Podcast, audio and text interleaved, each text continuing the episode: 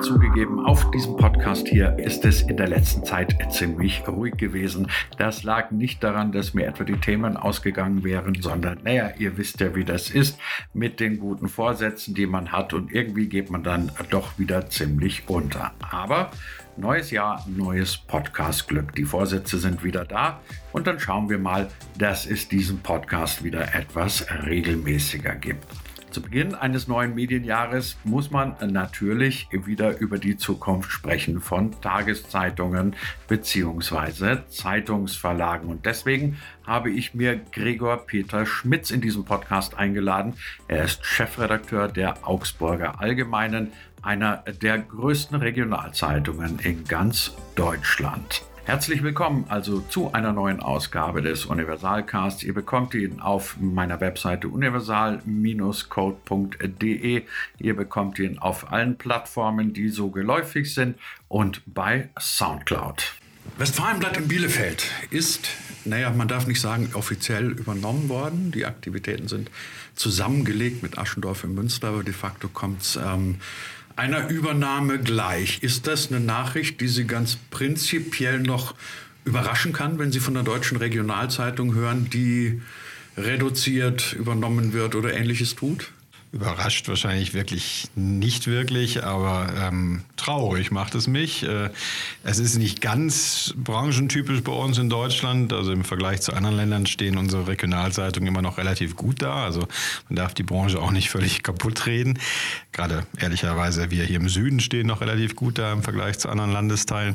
Aber natürlich ist es besorgniserregend, weil ich glaube, dass die Regionalzeitung, gerade ohne sie jetzt überhöhen zu wollen, aber Demokratie theoretisch eine wahnsinnig wichtige Bedeutung haben, weil natürlich in der Region, die Sie da beschreiben, im Zweifel jetzt niemand mehr in den Gemeinderat geht oder aufpasst, wie die Baugenehmigungen vergeben werden oder den äh, Skandal aufdeckt, der vielleicht irgendwo hinter einer Rathaustür schlummert. Und das ist schade und für Leute, wenn wir immer über Heimat in dieser Zeit sprechen, ist natürlich die Regionalzeitung ein Stück Heimat, wo sie ankommen und äh, deswegen ist es eine traurige Entwicklung. Wie gesagt, ich würde sagen, sie ist jetzt nicht absolut branchenspezifisch. Was ich immer wieder verblüffend finde, es gibt wahrscheinlich in der gesamten Branche und wahrscheinlich auf der ganzen Welt nicht einen einzigen Menschen, der die Bedeutung von Lokaljournalismus und ähm, nennen wir es erstmal lokalen Medien, damit wir nicht so sehr auf das Thema Zeitungen kommen, von lokalen Medien in irgendeiner Weise bestreiten würde.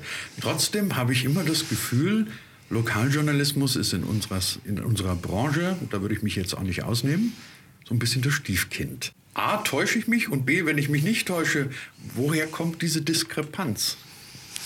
Also ich glaube, täuschen Sie sich nicht. Es wird in der Tat manchmal ein bisschen drauf runtergeschaut. Ähm, ich selbst komme ja aus dem Überregionalen, war beim Magazin, beim Spiegel, war im Ausland lange. Und ich kann insofern mit gewisser Glaubwürdigkeit sagen, dass ähm, der Lokaljournalismus ähm, man muss immer wieder unterscheiden, weil natürlich auch die großen Regionalzeitungen einen überregionalen Mantel natürlich betreiben, den wir aus der Zentrale dann liefern. Aber der Lokaljournalismus, der hier bei einer großen Regionalzeitung wie der Augsburger, die eben noch sehr viele Außenbüros hat und sehr viele verschiedene Ausgaben hat, auch gepflegt wird, dass der im Zweifel schwieriger ist. Ja, also wir haben das auch bei uns im Blatt jetzt thematisiert, als es den Skandal um die Fälschungen beim Spiegel gab, um die Klaas Relotius Geschichten, dass sowas natürlich im lokalen, regionalen im Zweifel viel schwieriger ist als in Syrien oder in den USA, weil man buchstäblich den Leuten, über die man berichtet, am nächsten Tag wieder in die Augen gucken muss, weil man sie im Zweifel immer sieht. Und ich habe da auch viele Rückmeldungen aus unseren Lokalredaktionen bekommen, die eben genau darauf mich hinwiesen und sagten, das sei eben der Unterschied von der Art von Journalismus, die sie betreiben. Und ich kann es selber sagen, als man früher als Washington-Korrespondent, wenn man über das Weiße Haus geschrieben hat, das im Zweifel niemand interessiert, weil das eh nicht gelesen wurde dort, ähm, was die Auslandsmedien schrieben. Hier ist es natürlich so, dass äh, das, was äh, meine Kolleginnen und Kollegen berichten, immer sofort Resonanz hat. Insofern würde ich das selbst nicht als Stiefkind sehen, sondern ich glaube, dass es ein Journalismus ist, der im Zweifel sogar aufwendiger oder zumindest so akkurater äh, stattfinden muss als ähm, anderer Journalismus. In der Branche stimmt es sicher ein bisschen. Ich würde sagen, dass es trotzdem auch da, ohne jetzt Berufsoptimist sein zu wollen, aber eine gewisse Trendwende gibt. Also gerade die großen Regionalzeitungen, muss man sagen, können heute äh, in der Bedeutung und Relevanz aus meiner Sicht mit den großen nationalen Medien äh, gut mithalten, unter anderem auch, weil sie, es ihnen im Vergleich eben immer noch besser geht. Ja. Und äh, da sehe ich eine gewisse Verschiebung. Also diese Konzentration, man sieht zum Beispiel bei der Politik äh, nur noch die Konzentration auf die großen nationalen Marken, ist eigentlich vorbei. Also wir kriegen auch alle Spitzenpolitiker problemlos ins Blatt. Ähm, und insofern änderte sich, glaube ich, auch ein bisschen in der Branche. Ja. Interessanter Punkt, den Sie ansprechen mit den Spitzenpolitikern. Sie hatten ja unter anderem Frau Merkel hier. Das hat ja dann auch tatsächlich aufgrund der Äußerungen, die sie da gemacht hat, ähm, für durchaus viel überregionale Glück, Resonanz gesorgt. Und ähm, wir brauchen jetzt nicht die ganze Liste aufzählen von Spitzenpolitikern, die sie da hatten. Aber was ich mich immer frage, wenn ich sowas sehe, ist das tatsächlich das? Das ist eine völlig ergebnisoffene Frage jetzt erstmal. Ist es das, was der Leser einer beispielsweise Augsburger Allgemeinen von seiner Zeitung will? Oder ruft bei Ihnen nicht viel öfter mal der Bürgermeister von Dillingen, Donauwörth oder sonst was an und sagt, macht lieber einen größeren Lokalteil? Nee, überhaupt nicht. Also wir sehen, wir sehen ja gerade in der Resonanz, das kann man ja relativ leicht messen, dass die Leute unheimlich positiv darauf reagieren. Also die Veranstaltungen, die Sie ansprechen, diese Augsburger Allgemeine Live-Reihe, die wir machen, ähm, die ja auch nicht nur Politiker umfasst. Wir haben jetzt den Siemens-Chef da gehabt, Ende Januar kommt Anne Will, äh, um über Talkshows zu reden. Da kriegt man das Feedback, dass sie es gerade gut finden, dass auch mal Leute in die Region kommen, die man im Zweifel nur aus dem Fernsehen kennt. Und die Leute reagieren gerade auf diese Art von Live-Journalismus extrem enthusiastisch. Also die Veranstaltungen sind mittlerweile innerhalb weniger Tage ausverkauft, obwohl es ja doch ein sehr großer Saal ist, den wir da füllen müssen. Und die Resonanz ist wahnsinnig positiv. Es kommt auf den Mix an, was die Leute wollen. Und gerade von einer großen Zeitung wie unserer, die ja mit über 200 Leuten wirklich auch noch sehr, sehr viel Aufwand betreibt, äh, sie wollen diesen Mix. Sie wollen natürlich die lokale regionale Berichterstattung, je nachdem, wo sie wohnen, dann in der jeweiligen Ausgabe, die sie bekommen. Und da stimmt es, da kann es natürlich sein, dass vor Ort die ähm, ähm, die Kolleginnen und Kollegen hören, nein, mach doch mal mehr hier das, was uns vor Ort bewegt. Und das interessiert uns. Natürlich ist das so.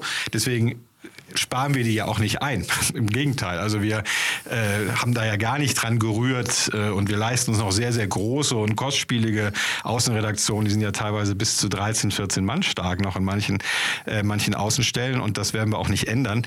Nur gleichzeitig wollen sie natürlich von einer Marke, die so groß ist wie die Augsburger als viertgrößte deutsche Zeitung, auch sehen, das ist ein Blatt, mit dem auch eine Frau Merkel spricht oder mit dem ein Herr Käser von Siemens spricht und da sind sie stolz drauf. Ja? Also das kriegen wir wirklich ernsthaft als Feedback auch zurück, dass die Leute sagen, mich macht das stolz, wenn das genannt wird, das Blatt, wenn ich weiß, es ist nicht nur in Anführungsstrichen mein Heimatblatt, sondern es ist auch ein Blatt, was im Rest der Republik ankommt. Und so auf diesen Mix kommt es an. Also das eine geht wirklich nicht ohne, ohne das andere. Also wir würden nie sagen, unsere Strategie ist jetzt nur noch im Rest des Landes wahrgenommen zu werden, aber nicht mehr in Dillingen und nicht mehr in, äh, in, in den Außenstellen, äh, gar nicht. Aber äh, der Mix macht es und das ist für uns kein sonderlich großer Aufwand. Das kostet ja auch nicht viel. Die Leute machen das ja auch umsonst, die Politiker.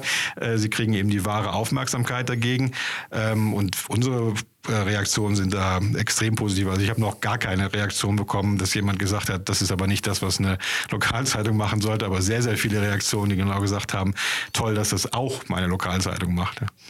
Wenn wir beim Thema Lokales bleiben, ähm, wie kann denn ein zeitgemäßer Lokaljournalismus überhaupt aussehen im Jahr 2019? Ich würde gerne eine völlig steile und, und in allem unbegründete These vorausschicken. Ähm, ich glaube jetzt einfach mal, dass die Leute im Lokalen, wir reden jetzt wirklich nur vom Lokalen, nicht die Maßstäbe anlegen, die sie an den Journalismus im überregionalen Teil anlegen würden. Ähm, beispielsweise, Sie haben es ja vorhin selber auch gesagt, ähm, weil niemand, der in Fokus einer Kleinstadt lebt, ähm, sich gerne von seiner Zeitung mal kritisch herarbeiten lassen würde. Also das, was Sie möglicherweise im Leitartikel mit Frau Merkel machen können, kann der Lokalchef in Donauwörth mit dem Landrat in Donau-Ries möglicherweise nicht machen.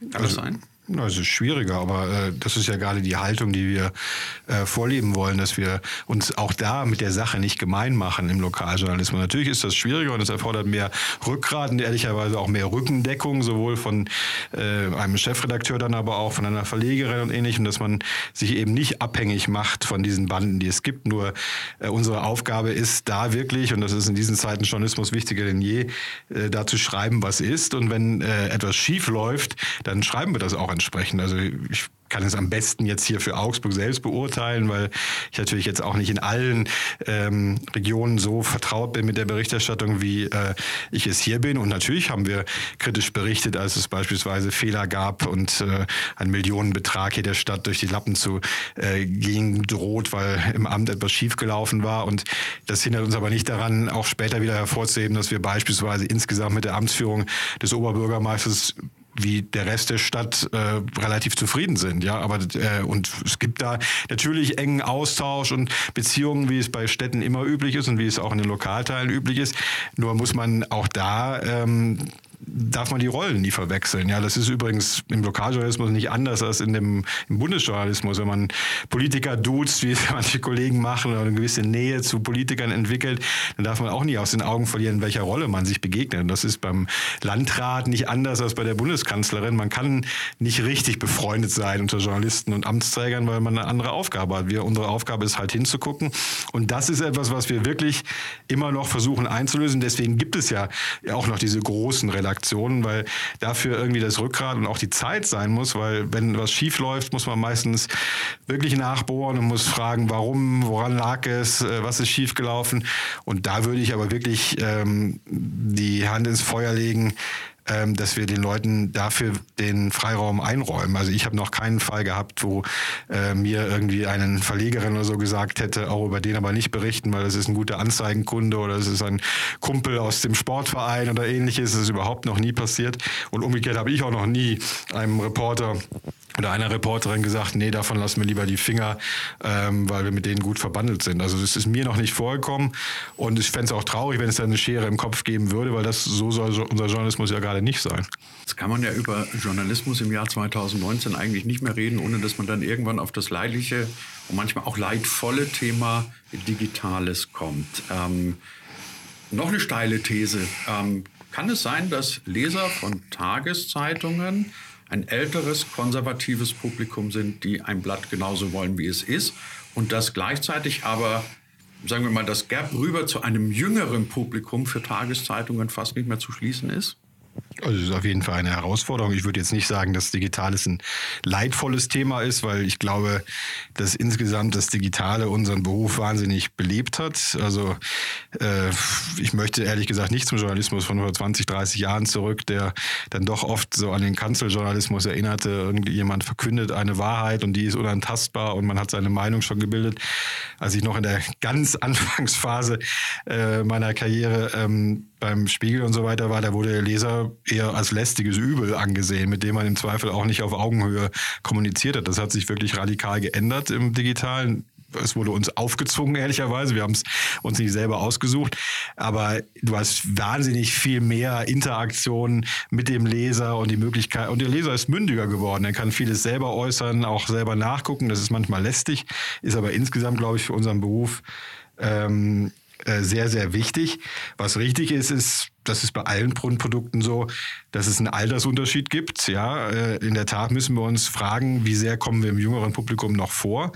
Ähm, da ist hier der sind wir vom Erfolg ein bisschen verwöhnt, ja, weil wir wirklich ja noch über 300.000 Print-Abonnenten haben, die voll zahlen und alles. Nur wenn man sich die Altersstruktur anschaut, dann weiß man auch, dass es kein Business ist, was noch in 30 Jahren so einwandfrei funktionieren wird. Und es kommt eben in dem Sinne ähm, nicht nach, weil ich unterrichte auch an Journalistenschulen und ähnlichem, wenn ich da frage, also selbst unter der Kernklientel schon, denen, die wirklich Journalisten werden wollen, äh, da haben kaum noch welche Abos oder kennen dieses ganze Modell nicht. Also wir haben natürlich auch als Branche den Fehler gemacht, dass wir, finde ich, zu lange den Leuten vorgegaukelt haben, es ist alles umsonst und ihr müsst eh nicht dafür bezahlen, es wird nur durch Werbung finanziert. Insofern, das ist eine Herausforderung. Ähm, ich glaube aber, dass es noch möglich ist, da umzusteuern. Also wir haben beispielsweise jetzt vor kurzem ja auch mit Paid Content angefangen im Netz äh, und unsere Erfahrungen, das sind jetzt noch ganz zarte Testballons, weil es ganz am Anfang steht, aber so die ersten Auswertungen zeigen, dass du wirklich eine andere Klientel erreichst, äh, dass weit jüngere Leute dort abschließen, auch Leute, die gar keinen Kontakt vorher mit dem Abo hatten. Und das ist für uns sehr ermutigend. Nur die Inhalte sind ja gleich. Also dass jüngere Leute jetzt überhaupt nicht an gut gemachten Journalismus interessiert sind. Also die These würde ich wirklich zurückweisen. Ähm, und was Sie ganz am Anfang gesagt haben, dass die äh, Printleser ein Blatt wollen, das sich am liebsten nie ändert. Und das sehe ich auch nicht so. Ja? Also die, ähm, ich glaube, die Ansprüche sind da auch wahnsinnig mitgewachsen. Also wenn man heute mal die Zeitung, also nicht nur unsere Zeitung, sondern alle Zeitungen nebeneinander liegen würde zu den Zeitungen vor 10, 20 Jahren, hat sich wahnsinnig viel getan. Und ich würde wirklich sagen, zum Besseren getan. Ja? Also ich glaube, dass die ähm, Möglichkeiten der Auswertung, was interessiert Leser, ähm, hier die Zeitung zum Beispiel noch bevor ich gekommen bin, es ist ja auch durch verschiedene Stufen von Readerscan, also wirklich ein Leserauswertung gegangen, was interessiert die Leute, was lesen sie, wie, wie zieht man sie eher in einen Text rein, wie bringt man sie zum Lesen. Ähm, und das ist alles eingeflossen. Also es ist wesentlich lesernäher, als es früher war, wo man das vielleicht mal alle zehn Jahre gemacht hat und sonst darauf vertraut, dass der Leser schon lesen wird, was man ihm serviert. Ähm, insofern glaube ich auch, dass man da die Leser, auch wenn sie älter sind, nicht unterschätzen sollten. Die wollen auch eine Zeitung, die lebendig ist, nah an ihnen dran ist, die Hintergründe mehr noch liefert, als es früher erwartet war. Was, glaube ich, in beiden Altersgruppen Gleiches mit der reinen Nachricht kannst du nicht mehr punkten. Das ist aber beim 60-Jährigen genauso wie beim 20-Jährigen, weil die Leute so ein Grundrauschen mittlerweile haben, dass sie, ähm, nehmen wir mal den heutigen Tag, wo dieser angebliche Hacker, ähm, der 20-Jährige festgenommen worden ist, wenn man das jetzt morgen auf der 1 machen würde, 20-Jähriger festgenommen, ist, ist langweilig. Ne? Es ist in der Tagesschau, die kann das noch so machen, weil es einen gewissen Institutionscharakter hat, ist aber eigentlich auch unheimlich langweilig. Und natürlich muss musst du jetzt einen eigenen Dreh nach vorne finden ähm, und eine, idealerweise eine eigene Geschichte, die wir zum Glück auch für morgen haben, äh, haben, äh, um zu zeigen, du denkst schon weiter, weil eine gewisse Information ist schon da und darauf baust du auf. Und dafür brauchen die Leute heute die Zeitung äh, und nicht mehr nur, um irgendwie ähm, quasi die, die Meldungsspalte abzubilden. Aber das ist ein spannender Punkt, die Hacker-Geschichte, die Sie gerade erwähnen. Hm. Müsste man nicht ähm, wenn man davon ausgeht, dass es ja den Leser auch in Nordschwaben inzwischen gar nicht mehr gibt, müsste man nicht diese Hackergeschichte in der besten aller Welten in zwei, drei, vier verschiedenen Varianten ausspielen. Also ich meine jetzt nicht nur, was das technische Format angeht, sondern davon ausgehend, dass beispielsweise ein jüngeres Publikum, einfach mal eine Unterstellung, möglicherweise an dem Hacker-Thema ein viel, viel größeres Interesse hat als, sagen wir mal, der 70-Jährige in Dillingen. Ähm, also was ich damit sagen will, ist, muss sich ein Verlagshaus oder überhaupt eine Redaktion, die den Anspruch hat, umfassend zu formulieren, äh, formulieren, informieren, nicht so aufstellen, dass sie sagt, wir können diese Zersplitterung, diese Divergenz in den ganzen Zielgruppen tatsächlich mit unterschiedlichen Aufbereitungen von Inhalten abfangen? Ich glaube, das ehrlicherweise machen das alle Zeitungen schon. Es ist jetzt sicher anspruchsvoll, das bei jedem Thema immer in dieser äh, Vielfalt ähm, darzubieten. Aber ich würde sagen, dass Teile unseres Online-Auftrittes schon anders daherkommen als äh, ähm, die, die, die klassische Printaufmachung. Und wir auch immer wieder Formate ausprobieren, die sich in der Tat an bestimmte Zielgruppen richten. Ja, also wenn Sie etwa die Zukunft des Lokaljournalismus ansprechen, auch in der lokalen Aufbereitung, ähm, kannst du Formate finden, die in der Tat, wo man weiß, dass jüngere Leser die eher schätzen als ältere. Also nehmen wir mal etwa das, das Beispiel Gastronomie. Das ist etwas, was in unter älteren Leuten nicht wahnsinnig gut funktioniert, was aber jüngere Leute mittlerweile wahnsinnig umtreiben. Die sehen das auch nicht als verdeckte Schleichwerbung, sondern die wollen wirklich die Szene äh, abgebildet haben und lesen das wahnsinnig äh, gerne. Also da sind wir immer dabei, Formate zu entwickeln. Es kann auch sogar so weit gehen, wie wir es hier in Augsburg gemacht haben oder der Verlag gemacht hat. Das war auch, bevor ich kam, dass man sogar ein eigenes Portal entwickelt, das vielleicht mit der traditionellen Marke gar nichts mehr zu tun hat. Also es gibt hier dieses Format Hallo Augsburg, was sich speziell an eine jüngere Zielgruppe richtet, was eben ganz anders Geschichten aufbereitet. Einige andere Verlage haben das ja auch, der Spiegel mit Bento und so weiter gemacht, wo man die Geschichten ähm, anders aufbereitet. Das fängt ja teilweise schon an, auch damit, wie man sich an das Leseverhalten anpasst. Ja, also wenn du online zum Beispiel eine Geschichte aufbereitest, dass du mittlerweile wirklich darauf achtest, dass Leute eben äh, darauf trainiert sind, herunter zu scrollen und entsprechend lesen und man eben auch die, die, die visuelle Aufbereitung anders machen muss. Da muss man natürlich immer, ähm, immer wieder ähm, aufpassen. Trotzdem bleibe ich dabei, ähm, ich glaube, das grundsätzliche Interesse an gutem Journalismus ist unter jüngeren und älteren Generationen nicht völlig anders. Also auch der 20-Jährige oder der 60-Jährige wollen beide die wichtigen Fragen dazu beantwortet haben und wollen beide auch mehr als die reine Nachricht. Sie wollen den Hintergrund, ähm, sie wollen die Einordnung, ähm, die Analyse. Also ich glaube, da unterscheidet es sich nicht völlig, dass man trotzdem anderes ausprobieren muss, um andere Zielgruppen zu erreichen. Das ist absolut. Aber da ist das Verlagsdossier eigentlich auch, das hat wirklich jetzt gar nichts mit mir zu tun, sondern war vorher auch schon so, glaube ich, ganz gut unterwegs. Ja. Die frisch ernannte ähm, Journalismusprofessorin aus New York, Anita Zilina, hat heute einen interessanten Text genau zu dieser, zu dieser Thematik geschrieben. Unter anderem schrieb sie, das Problem für viele Verlagshäuser sei, dass sie sinngemäß ähm, einfach mit der Schnelligkeit, mit der Innovationskraft, mit der besseren Skalierbarkeit von, von ja, meistens amerikanischen Mittelsmännern, also wie Google, wie Facebook, wie Twitter etc., auf Dauer nicht mithalten könnten und das das größte Problem für die Verlage sei. Täuscht sie sich? Nein, überhaupt nicht. Also das ist, liegt ja ganz klar auf der Hand. Ich meine, das gilt aber nicht nur für unsere Branche, das gilt natürlich ja, für ja, sehr klar. viele andere Branchen. Deswegen sind diese äh, genannten Unternehmen ja so führend. Äh, das ist, das ist, glaube ich, ein Problem, was wir alle lange unterschätzt haben, das geht ja bis hin zu den Monopolkommissionen, die es unterschätzt haben, diese Skalierbarkeit ähm, das ist das echte Problem eigentlich. Also das Problem ist nicht, dass die kostenfrei sind, dass die Leute mit ihren Daten bezahlen, sondern das Problem ist, wenn es einen Platzhirschen gibt, nehmen wir jetzt Uber, nehmen wir Facebook oder ähnliches, gibt es eben keine Nummer zwei mehr. Das verändert sich an dem Markt gegenüber früheren Märkten, weil eben alle dahin strömen, wo dann schon alle sind und mit jedem User weiter steigt die Marktmacht eben dieses dann wirklich Monopolisten. Das ist ein Riesenproblem. Ähm, trotzdem und, und es ist in der Tat so auch in der Wahrnehmung, da muss man sich nichts vormachen. Ich war voriges Jahr ähm, im, im, im Herbst mit deutschen Chefredakteuren eine Woche im Silicon Valley. Da muss man sich nichts vormachen, dass die noch wahnsinnig an uns interessiert sind, an uns Medientreibenden und uns also eine wirklich relevante Größe für ihr Geschäftsmodell oder so wählen. Das ist natürlich nicht so. Also Facebook ist nicht unser Freund, obwohl sie ja zwischendurch so taten, als ob sie jetzt besonders gerade ähm, die Medien umwerben würden und Inhalte suchen und so weiter. Ähm, das kann dann mit einem Algorithmuswechsel relativ schnell wieder geändert werden, was ja letztes Jahr auch geschehen ist. Insofern müssen die Medien sich da selber ähm, rausgraben. Nur ähm, das ist aber auch nicht unsere Aufgabe. Das war noch nie unsere Aufgabe. Also mit Multimilliarden äh, Dollar Unternehmen zu konkurrieren, das wird äh, kein Verlag schaffen. Was trotzdem wahnsinnig, äh, was unsere Aufgabe ist und wo wir mithalten können, ist eben in der Marke und in der Glaubwürdigkeit. Und die sind, also ich kann ja jetzt hier für dieses Verlagshaus sprechen, sensationell, wirklich. Also das ist eine, ähm, wenn man Studien, die hier erstellt worden sind, ist eine Marktentdeckung oder ein Bekanntheitsgrad von bis zu 99 Prozent äh, im der doch sehr großen Verbreitungsgebiet. Die Glaubwürdigkeit ist extremst hoch und damit ähm, können wir äh, weiter punkten, dass wir uns schwer tun, ähm, in diesem Innovationstempo mitzumachen. Das analysiert sie völlig richtig.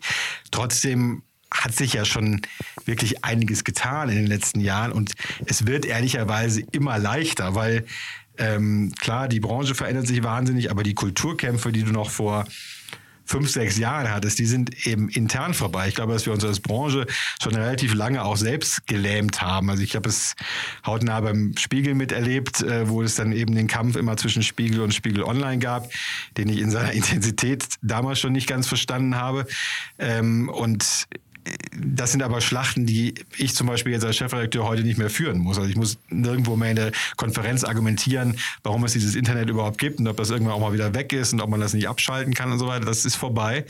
Ähm, oder auch die Frage, zum Beispiel Geld zu verlangen von Lesern für Inhalte im Netz. Ähm, da waren wir jetzt vor unserem Test etwas skeptisch, ob nicht vielleicht massenhaft verärgerte Leserreaktionen kommen, die sich beschweren, dass man jetzt bezahlen muss für Inhalte. Das ist aber überhaupt nicht so. Im Gegenteil sind sogar manche Zuschriften gekommen, die gesagt haben, wir finden das gut und wir unterstützen das gerne, weil wir Journalismus äh, und Qualitätsjournalismus weiter brauchen. Also ich glaube, da ändert sich auch ein bisschen was, was trotzdem, wo man ganz realistisch sein muss, dass das Zeitungsmodell vielleicht auch und da rede ich jetzt speziell nicht von unserem, das glaube ich äh, nach wie vor hier, aber wenn man auf die gesamte Branche guckt oder auch auf die nationalen Zeitungen guckt, da würde mich nicht wundern, wenn es in fünf oder zehn Jahren vielleicht andere Finanzierungsmodelle gibt. Ja, also es gibt ja schon erfolgreiche Vorbilder, die Sie kennen, ob es jetzt Guardian, Taz oder so weiter ist, wo man wirklich Freundeskreise hat, ähm, die eben dann Unterstützung liefern. Also da bin ich, wäre ich persönlich auch sehr offen und ich glaube, da sollten viele Journalisten offen für sein, dass man über sowas kreativ nachdenkt. Also dass ähm, es sicher eine Konzentration im Verlagsbusiness geben wird und an Titeln geben wird, äh, das ist so, ja. Wir müssen nochmal über Geld reden, ähm, weil Sie es angesprochen haben. Ähm, eine simple Rechnung sagt mir, wenn ich mein Monats voll digital und Print-Abo von der Süddeutschen und das aus Ihrem Haus nehme, dann bin ich bei monatlichen Kosten von roundabout 80 Euro. Ich bin dann noch zusätzlich Digital-Abonnent, Klammer auf, ich weiß, der Vergleich hakt allein deswegen schon, ähm, von der New York Times und von der Washington Post. Da zahle ich im Monat 20 Dollar.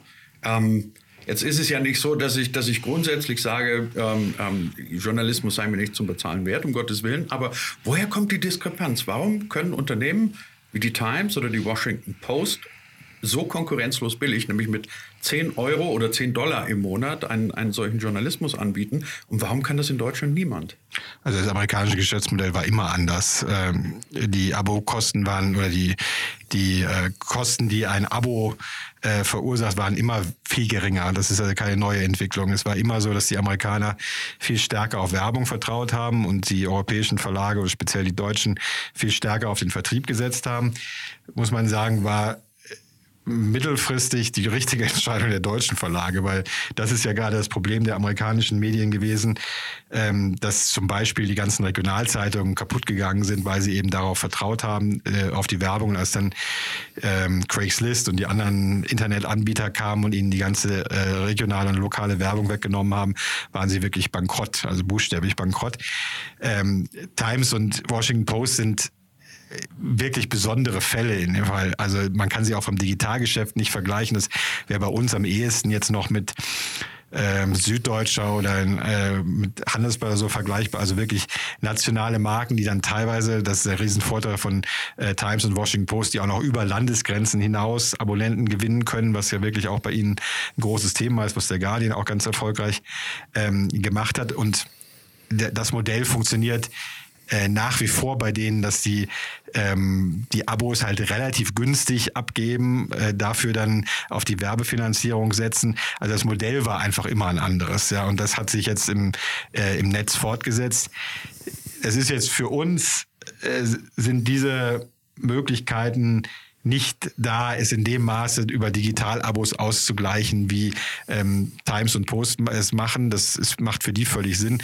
Dafür ist aber ehrlicherweise bei uns das Printgeschäft im Moment auch noch zu lukrativ, um diesen Weg zu gehen. Also es wäre auch bei uns ähm, äh, der falsche Weg. Aber wie gesagt, diese Diskrepanz an den Preisen ist, ist eine ur, uramerikanische, ja.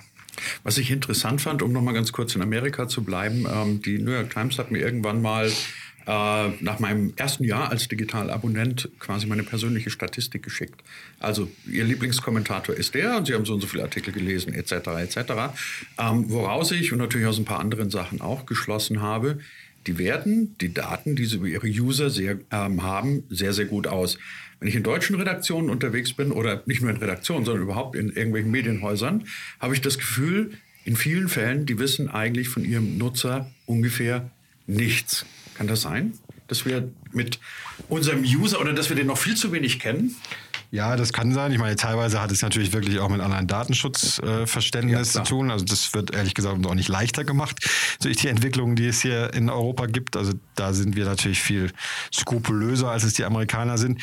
Äh, nur in der Tat ist das, glaube ich, eine der, der großen Herausforderungen. Ähm, da waren die deutschen Verlage, glaube ich, lange einfach zu verwöhnt. Ja, also dass man und das gilt in gewisser Weise bei uns immer noch. Also ähm, die Abonnenten sind extrem treu und so weiter und äh, man geht eigentlich davon aus, dass, ähm, dass sie einem dann schon treu bleiben und deswegen dieser Gedanke, dass man wird wirklich den, den Nutzer auch jedes Jahr oder jeden Monat, jeden Tag begleitet und herausfindet, was so seine Vorlieben und so weiter sind, das ist eher eine neue Entwicklung. Ja, und das ist aber etwas, ähm, was wir durchaus erkannt haben und wo auch jetzt ehrlicherweise schon eine ganze Menge geschieht. Ja, also über die ähm, Datenauswertung von beispielsweise unseren E-Paper-Nutzern, von den Lesern unserer Kompaktausgabe, von den Lesern natürlich unserer Online-Angebote. Da haben wir schon sehr viel Informationen, was die Leute umtreibt. Und das ist gerade jetzt die Herausforderung, gerade wenn du sie als Abonnenten dann gewinnen willst, ist ja das eine, sie als Abonnenten zu gewinnen, das andere ist ja auch sie als Abonnent zu halten und was im Digital auch nochmal viel mühsamer ist, als es im Print-Abo äh, ist. Und das ist dieses Ganze, dass alle Verlage stehen vor dieser Herausforderung. Du musst dich eigentlich spätestens nach drei, vier Monaten aktiv um diesen Abonnenten wieder bemühen, damit er eben nicht äh, weg ist und ihn zu halten.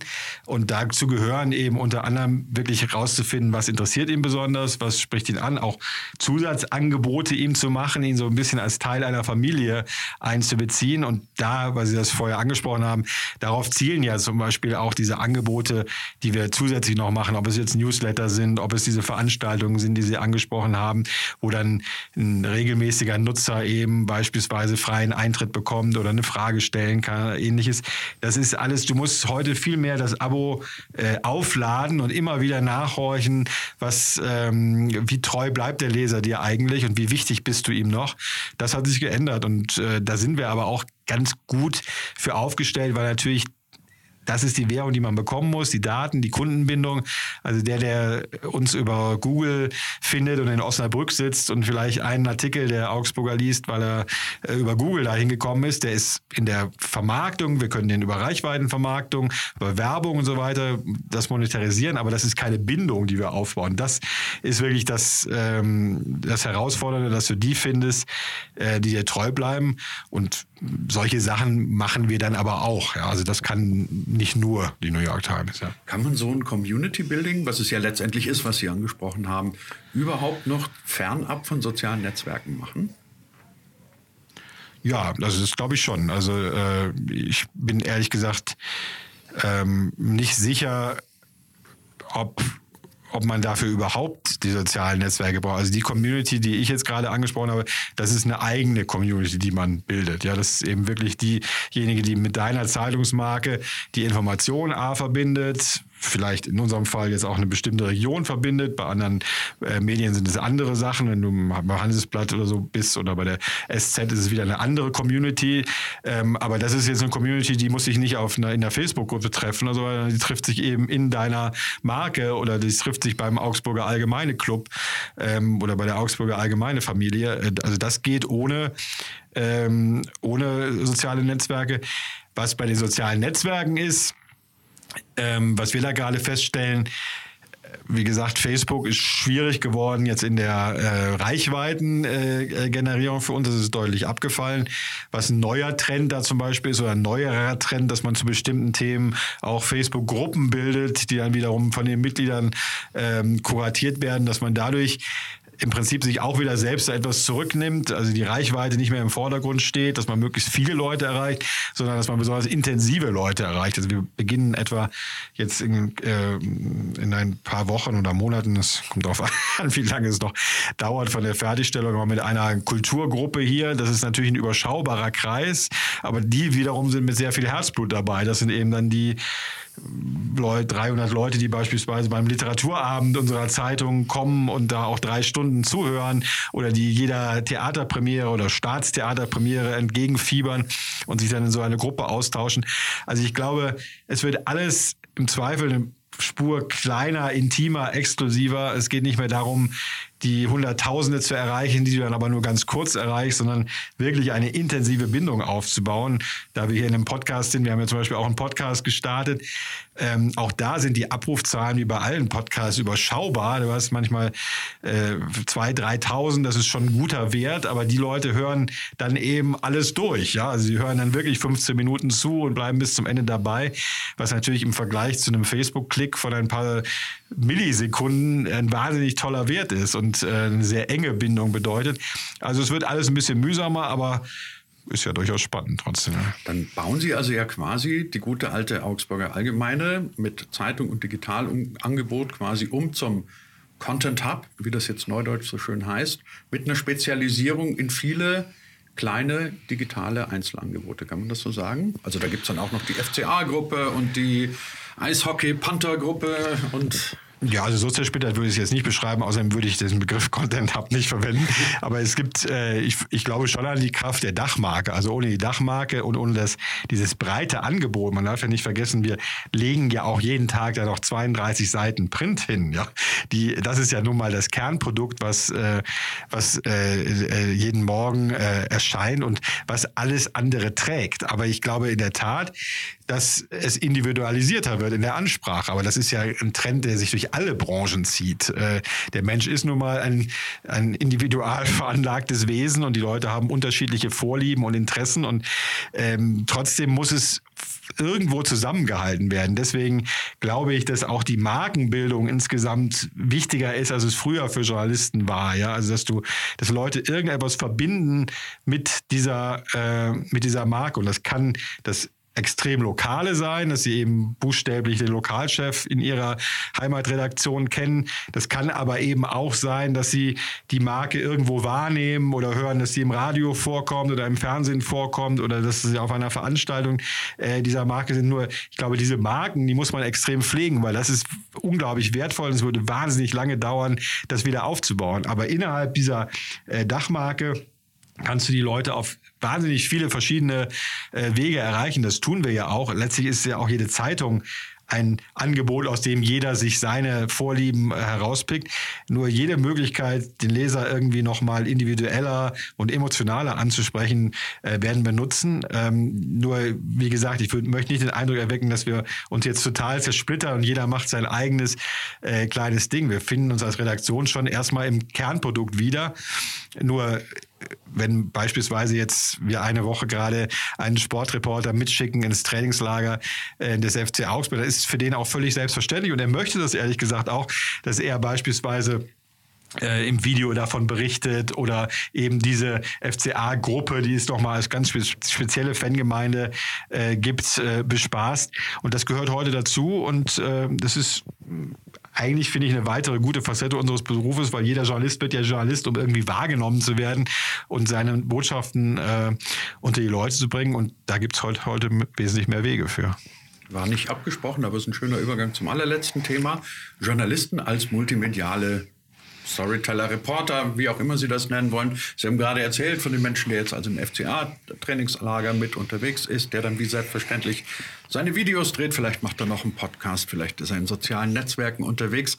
Das ist ja so eine Debatte, die uns schon lange irgendwie begleitet. Also A, können Journalisten das überhaupt, dieses multimediale in allen Darstellungsformen zumindest halbwegs ordentlich zu sein? Das ist Frage eins. Frage zwei: ähm, müssen Sie dafür eine bestehende Redaktion, wie sie jetzt da ist, nicht eigentlich komplett umbauen?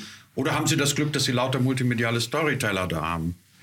Nein, also ich glaube, das Wichtigste ist, also es gibt, glaube ich, zwei Grundprinzipien. Erstens ist ein Grundprinzip, dass nicht jeder alles kann und auch nicht jeder alles machen soll. Ne? Also ich gebe Ihnen ein Beispiel über unsere Berichterstattung von morgen. Der Podcast wird ja erst später ausgestrahlt. Insofern kann ich auch verraten, äh, was morgen die ähm, Aufmachung sein wird. Aber wir haben beispielsweise einen sehr, wirklich sehr, sehr gut vernetzten und sehr tüchtigen Landtagskorrespondenten, Uli Bachmeier der jetzt eher ein Niederbayer Altersschule ist und äh, auch ein Printjournalist Altersschule, was auch völlig in Ordnung ist ähm, und was auch gut ist, äh, denn er schafft dadurch immer wieder Sachen ran, mit denen wir uns eben wirklich exklusiv abheben. In diesem Fall etwa die Recherche, dass das Geld äh, im Haushalt nicht reichen wird, um all die Wahlversprechen einzulösen, die äh, so gemacht worden sind. Das ist natürlich eine Wahnsinnsrecherche aus dem Kabinett heraus, äh, da Stimmen zu bekommen. Und ich würde jetzt niemals auf den Gedanken kommen, Uli Bachmeier anzurufen und zu sagen, ah toll, das möchte ich aber heute Abend, dass du das auch noch auf Instagram als Story absetzt und äh, morgen früh machst du gleich irgendwie auf Twitter darauf aufmerksam und dann stellen wir dich noch ins Video und so weiter. Völliger Quatsch. Da können sich andere Leute drum kümmern, die das auch extrem gerne und äh, machen und daran Spaß haben. Also du musst nicht eine Redaktion umkrempeln und auf einmal sagen, ihr seid jetzt alle auf Twitter und ihr seid alle äh, auf Instagram. Im Gegenteil, es gibt ganz schön viele auch in der Redaktion hier noch. Wir hatten gestern die Debatte, als Herr Habeck aus Twitter ausgestiegen ist. Da war es relativ leicht, jemanden zu finden, der in einem Pro und Contra schrieb, dass er das gut findet, äh, weil die Leute im Zweifel gar nicht in den sozialen Netzwerken waren. Das gibt es also auch, in, auch 2019 noch in einer ähm, Zeitungsredaktion. Daran werde ich auch nichts ändern. Was, glaube ich, da sein muss in einer Redaktion jetzt im heutigen Zeitalter, dass alles seine Berechtigung hat. Also ich hätte ein Problem damit, wenn jemand zu mir kommen würde und sagen würde, das ist alles Quatsch, dass wir überhaupt äh, multimedial unterwegs sind, dass wir verschiedene Kanäle bedienen, weil das wäre ein echtes ähm, da würde es echt am Verständnis fehlen, wie Journalismus heute eben auf viele Wege an die Leute zu bringen ist. Also es reicht eben nicht mehr einfach im Briefkasten zu landen, das ist ja die ideale Form, dass man einen Abonnenten hat, sondern du musst auf viele verschiedene Wege ähm, die Leute heute erreichen. Aber du musst in, einer Redaktion Wege finden, und das geht bei dem Thema zum Glück, dass du eben Leute findest, die das wahnsinnig gerne machen, also die Aufbereitung in verschiedenen Kanälen und in, in, verschiedenen Formen dann auch und Leute, die eben anderes gerne machen, in dem Fall die Inhalte ranschaffen, recherchieren, auch Texte entsprechend schreiben, dass sie überhaupt erstmal äh, in der Qualität da sind. Das kriegst du aber wirklich relativ gut hin. Also das ist äh, echt kein Hexenwerk und die Leute, die jetzt so tun, als ob äh, Journalismus heute nur noch der stressige Job sei, in dem man äh, von morgens bis abends erstmal twittern und facebooken und dann auch selbst das Video und so weiter drehen soll. Das mag in manchen Häusern so sein, dann tut es mir leid um die Kollegen, weil das kann nicht das Berufsbild sein, das ich habe. In unserer Redaktion ist es auf jeden Fall nicht so. Trotzdem gibt es in der Tat, das merke ich, auch bei den Kollegen, denen man es von denen man das erstmal nicht so denken würde, Leute, die das freiwillig wirklich sehr gerne machen. Und ähm, da äh, kommt es aus meiner Sicht jetzt auch nicht immer auf die absolute Perfektion an. Ja, also wenn beispielsweise jemand unterwegs ist und ähm, dreht von einem Einsatz noch ein noch ein Video oder bringt das von seinem iPhone und so weiter mit, ähm, das muss nicht immer dann in äh, in öffentlich-rechtlicher Qualität da sein. Das verzeihen die Leute auch, genauso wie bei Podcasts ja eines der Erfolgsgeheimnisse ehrlicherweise ist, dass die Leute finden, das ist recht authentisch. Ja, man ist nicht 14 Mal geschnitten und sitzt im Tonstudio und das erwarten die Leute da gar nicht, sondern die Leute erwarten Authentizität und ähm, erwarten äh, Überraschung auch. Und äh, insofern kann das dann auch seine Berechtigung haben. Aber dass jeder wirklich alles können muss, ist nicht so. Was, wie gesagt, glaube ich, die Grundvoraussetzung bei Journalisten heute ist, ähm, ist, dass man einsieht, dass die Branche sich wahnsinnig ändert. Es ist aber auch nichts Neues, weil die Branche hat sich immer schon wahnsinnig geändert. Also wenn man es vergleicht, was in den letzten 10, 20, 30 Jahren Journalismus sich alles verändert hat, das haben die Leute auch irgendwie hinbekommen.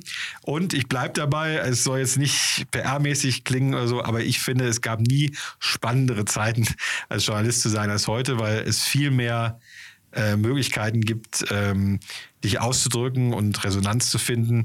Insofern kann ich auch ehrlich, glaube ich, sagen, ähm, dass das auch viele Kolleginnen und Kollegen so sehen, äh, weil es einfach, es macht einfach Spaß, ja, in diesen Zeiten Journalist zu sein. Ja. Das klang nach dem perfekten Schlusswort. Ich danke Ihnen. okay, super.